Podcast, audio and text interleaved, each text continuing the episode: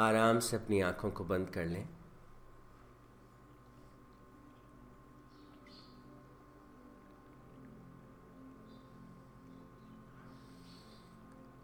अनंत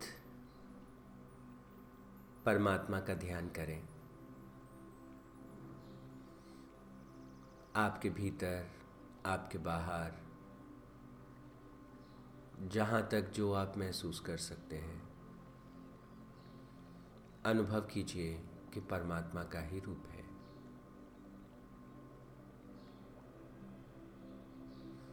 हर प्रकार का पदार्थ, हर प्रकार की ऊर्जा, सारे जीव, सारे प्राणी, सब परमात्मा का ही रूप है।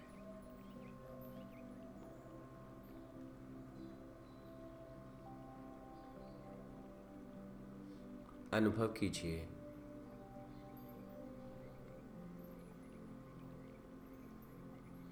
परमपिता परमात्मा के संसार में परमात्मा खुद बीज रूप में, शक्ति रूप में आपके भीतर समाये हुए हैं।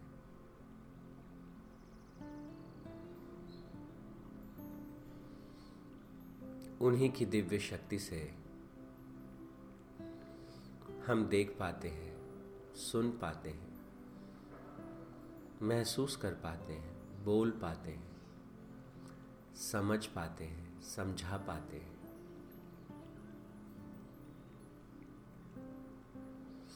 हर कर्म उनकी शक्ति के द्वारा संपादित करते हैं।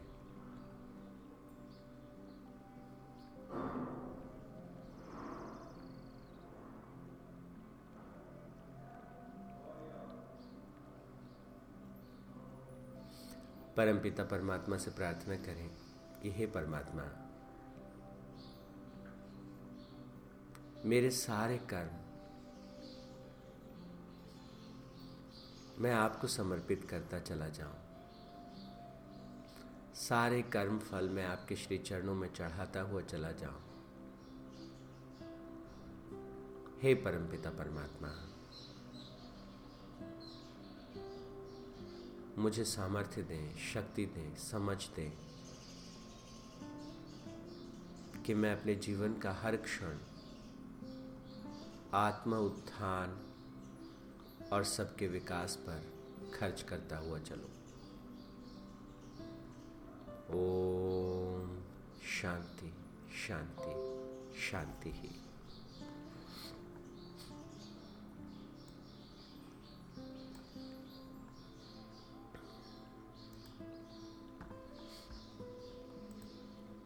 तो ध्यान के बाद अब हम अपनी बातचीत को वापस लेके आते हैं, गीता के पंद्रहवें अध्याय पर। आप सबको याद है, हमने एक पूरी प्रोसेस की चर्चा की थी और हमने कहा कि भगवान श्री कृष्ण ने गीता के अंतिम श्लोक में इस बात को स्पष्ट किया कि हमें गीता को क्यों पढ़ना चाहिए? गीता किस तरह का मार्ग हमें दिखाती है? तो भगवान कहते हैं कि चारों जो पुरुषार्थ हैं, चार चीज़ें करने की इच्छा व्यक्ति के भीतर रहती है। व्यक्ति चाहता है कि मैं जीवन में सुख का अनुभव करूँ, हर प्रकार का, छोटा, बड़ा, ऐसा, वैसा। तो वो सुख की इच्छा रखता है। वो जो है, उस सुख के लिए साधनों को जुटाता है। व्यक्ति सीखना चाहता है, बेहतर होना चाहता है। और मुक्त होना चाहता है। तो भगवान कहते हैं कि मोक्ष पुरुषार्थ, धर्म पुरुषार्थ, अर्थ पुरुषार्थ और काम पुरुषार्थ there are four basic human desires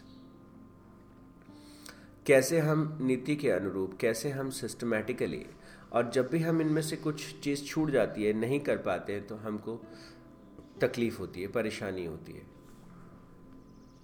तो भगवान कहते हैं कि ये हम अपनी लाइफ को ऐसे बिल्ड करें कि हम ये सब बना सकें। हम सब उस रास्ते पे धीरे धीरे धीरे धीरे धीरे धीरे हर चीज़ जो हम अचीव करना चाहते हैं वो हम अचीव कर सकें। जो सीखना चाहते हैं सीख सकें। जो एक्सपीरियंस करना चाहते हैं उसे एक्सपीरियंस कर सकें और धीरे हम मुक्त हो सकें। पर वो उस रास्ते में वो कहते हैं सबसे बड़ी बाधा क्या है? कि, कि पूरा एक प्रोसेस है। उसमें बाधा है मोह। मोह ग्रसित हो जाना।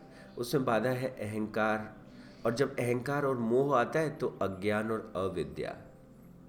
और यहाँ पर जब ये ये होता है तो उसका पूरा प्रभाव हमारे पूरे भीतर के जो हमारा इनर इंस्ट्रूमेंट है,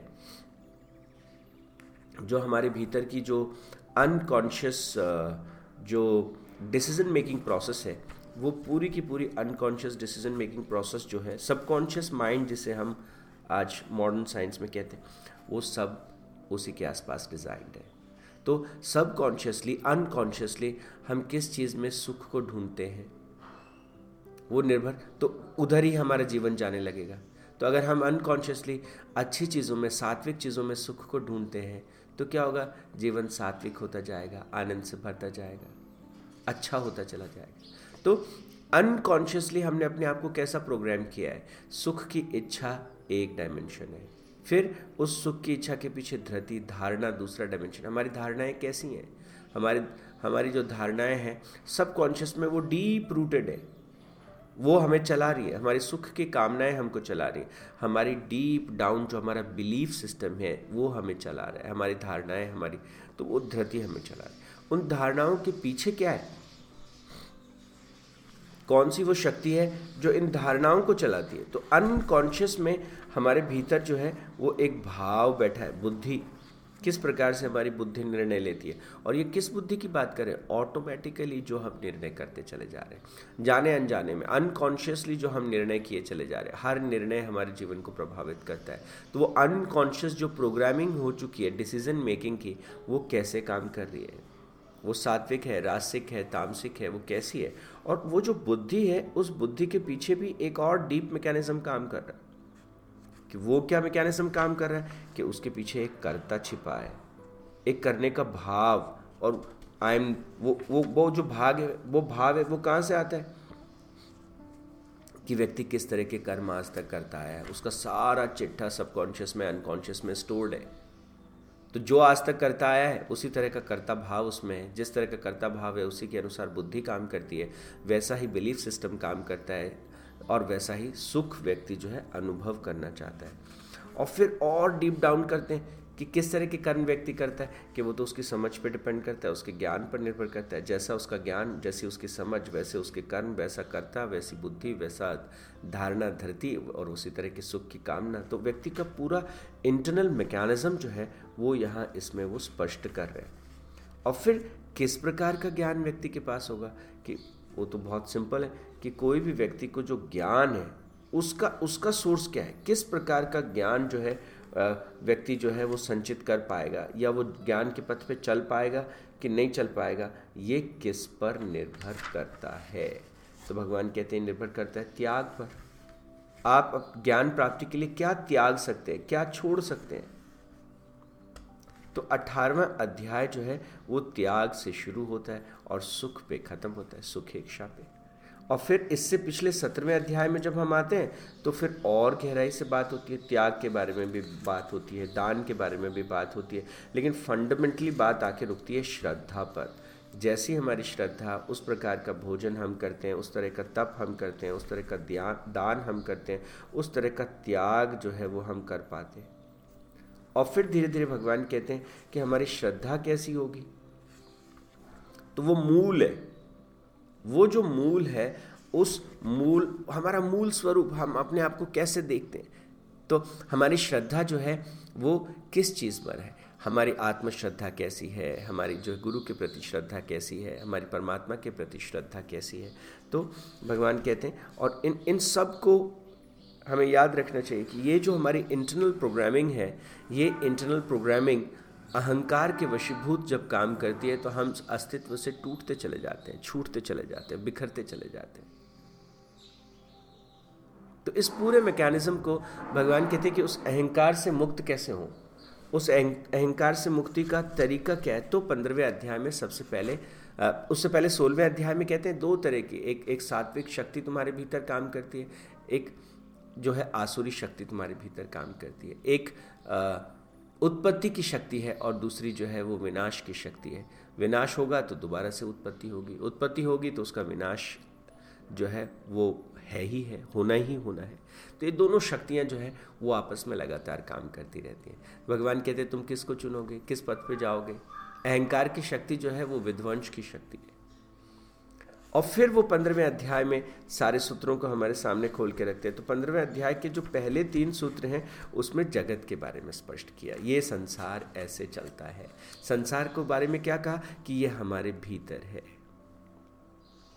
यह हमारे भीतर की जो चेतना है, वो इस संसार को परिभाषित करती है। वो इस संसार को हमारे सामने। तो we all are not living in reality but we are living in the perception of reality ये बात हमको समझ में आनी चाहिए। ये गुड़ गुड़ सूत्र जो है, वो पहले तीन श्लोक में दिया। और फिर अगले अगले श्लोक में क्या कहा? वो हम थोड़ा सा देखते हैं। चौथा जो श्लोक है, उस चौथे श्लोक में भगवान जो है, वो इशारा करते हैं किस तरफ़? वो कहते हैं कि उस तत्व को अपने भीतर सम्यक रूप से खोजना चाहिए। और हमें उस परम तत्व की शरण में जाना चाहिए। तो हमारे हमारे भीतर कौन सा परम तत्व है? किसकी शरण में हमें जाना चाहिए? कि आत्मा की शरण में। वो जो परमात्मा हमारे भीतर है, उनकी शरण में जाना चाहिए। कब उनकी शरण में हम जा सकते हैं? तो कहते कौन उनकी शरण में जा सकता है? कौन उनको खोज सकता है? तो पाँचवें श्लोक में कहा कि जो मान और मोह से रहित हो गए हैं देखिए फिर से अहंकार की बात आ गई मान और मोह से जो रहित हो गए हैं, जिन्होंने संग दोष को जीत लिया है, जो सदा आत्मा और परमात्मा के स्वरूप के चिंतन में रत हैं, जिनकी कामनाएँ पूर्णतः निवृत्त हो गई हैं, जो सुख और दुख के द्वंद्वों से विमुक्त हो गए हैं। ऐसे जो मोह रहित लोग हैं, वही उस अविनाशी पद को प्राप्त कर पाते हैं, वही उस परम तत्व को अनुभव कर पाते हैं। परमात्मा को जानना, परमात्मा की अवेयरनेस एक बात है। और उनकी अनुभूति जो है वो एक दूसरी बात है। तो किसी व्यक्ति को पता है कि भाई, गुलाब जामुन बहुत अच्छा होता है, बहुत मीठा होता है, पर खाया नहीं। परमात्मा बहुत महान है, बहुत ये है, बहुत वो है, ऐसे हैं, वैसे। अनुभूति के स्तर पर। तो उस अनुभूति में कैसे प्रवेश करें? तो भगवान ने यहाँ जो श्लोक कहे, चौथा, पांचवा और छठा। चौथे श्लोक में हमारे ध्यान को उन्होंने कहा कि तुम अपने भीतर देखो, चलो मैं तुम्हें ले चलता हूँ उस परम के पास। लेकिन फिर हमको थोड़ी सी सावधानी बता दी। कहा कि अहंकार को छोड़ दो, तुमको जल्दी दिख जाएगा। और फिर इस छठे श्लोक में क्या कहा, वो देखिए। उन्होंने कहा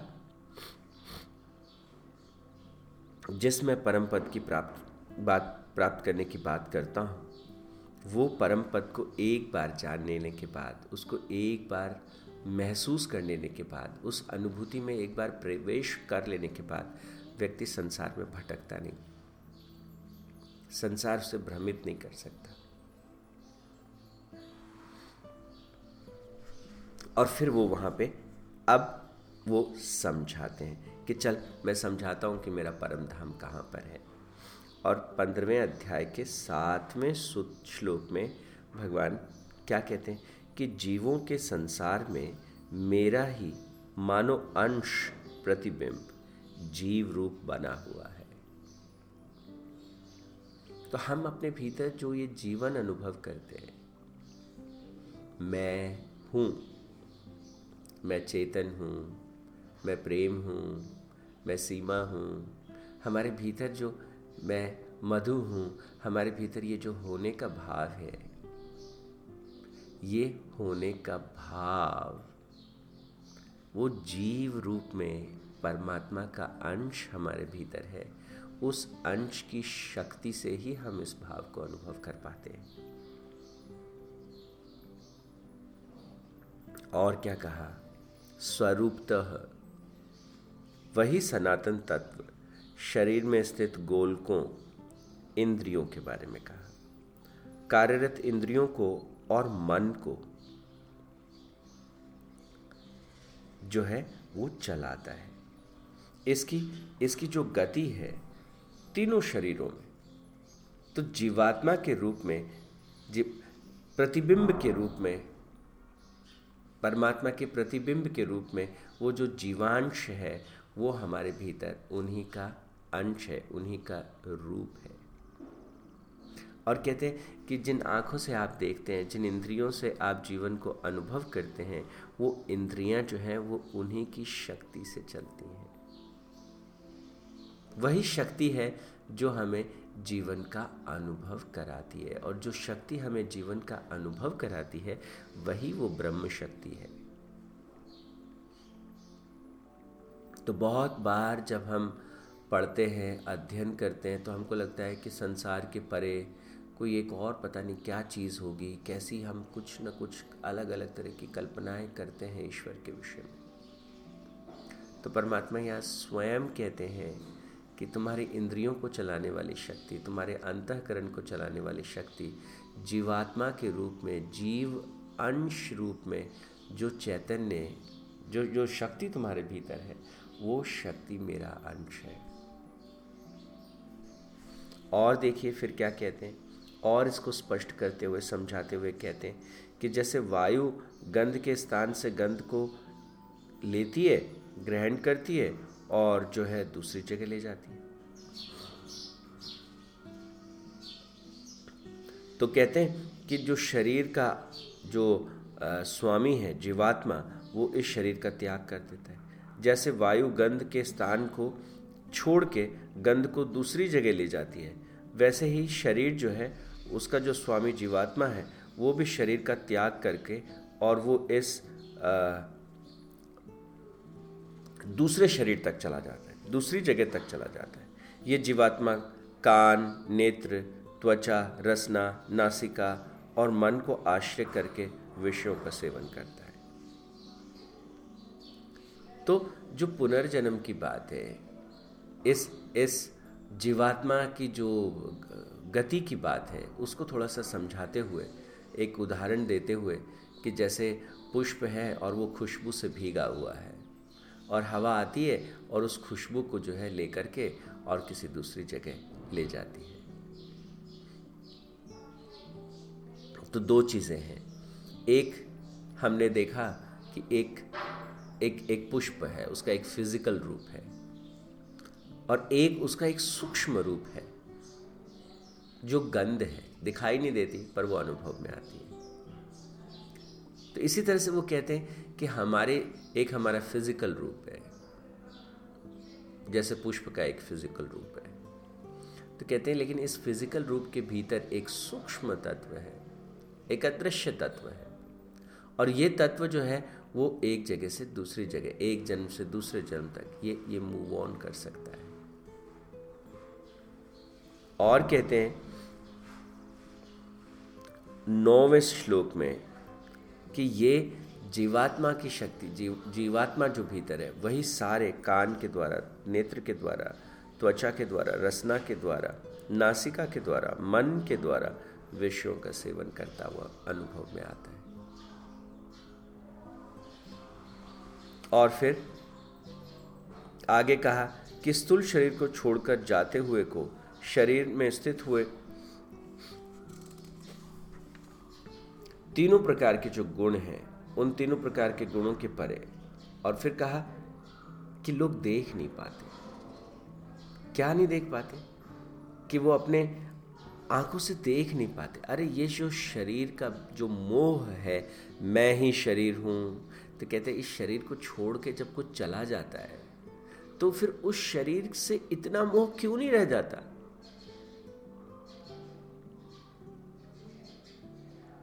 तो कहते फिर तो मैं शरीर नहीं हूँ तो ये तुमको अनुभव में क्यों नहीं आता? हम इतना अपने आसपास देखते हैं, लोग शरीर को छोड़ के चले जाते हैं, और जो पीछे बच जाता है, वो मिट्टी है। हमें थोड़ी देर वो बात याद रहती है, लेकिन हमेशा याद नहीं रहती। इस मिट्टी को ही बनाए रहते हैं, इस मिट्टी को ही चमकाए रहते हैं। मिट्टी को ही जीवन मान लेते हैं। तो भगवान यहाँ पर दसवें श्लोक में कहते हैं कि कोई है जो इसको छोड़ के चला जाता है, और ये मिट्टी वापस मिट्टी हो जाती है। मिट्टी से बनती है और मिट्टी में खो जाती है। जो छोड़ के चला जाता है, वो परम तत्व है। उसको समझो, उसको जानो। तो यहाँ पर जैसे ही व्यक्ति जो है शरीर के मोह को छोड़ देता है, अहंकार को छोड़ने की दिशा में ये बहुत प्रबल और महत्वपूर्ण कदम ये बहुत ही महत्वपूर्ण टेक्निक है। इस बात को बार बार अनुभव करना कि मैं गंध की तरह से एक फूल को छोड़ता हूँ, एक स्थान को छोड़ता हूँ और दूसरे स्थान पर चला जाता हूँ। एक शरीर शरीर से दूसरे शरीर और दूसरे से तीसरे शरीर, मैं सदा बहने वाला वो परम तत्व हूँ, ना कि ये शरीर हूँ। आगे के श्लोकों के बारे में हम कल चर्चा करेंगे। आज के लिए इतना ही। Thank you so much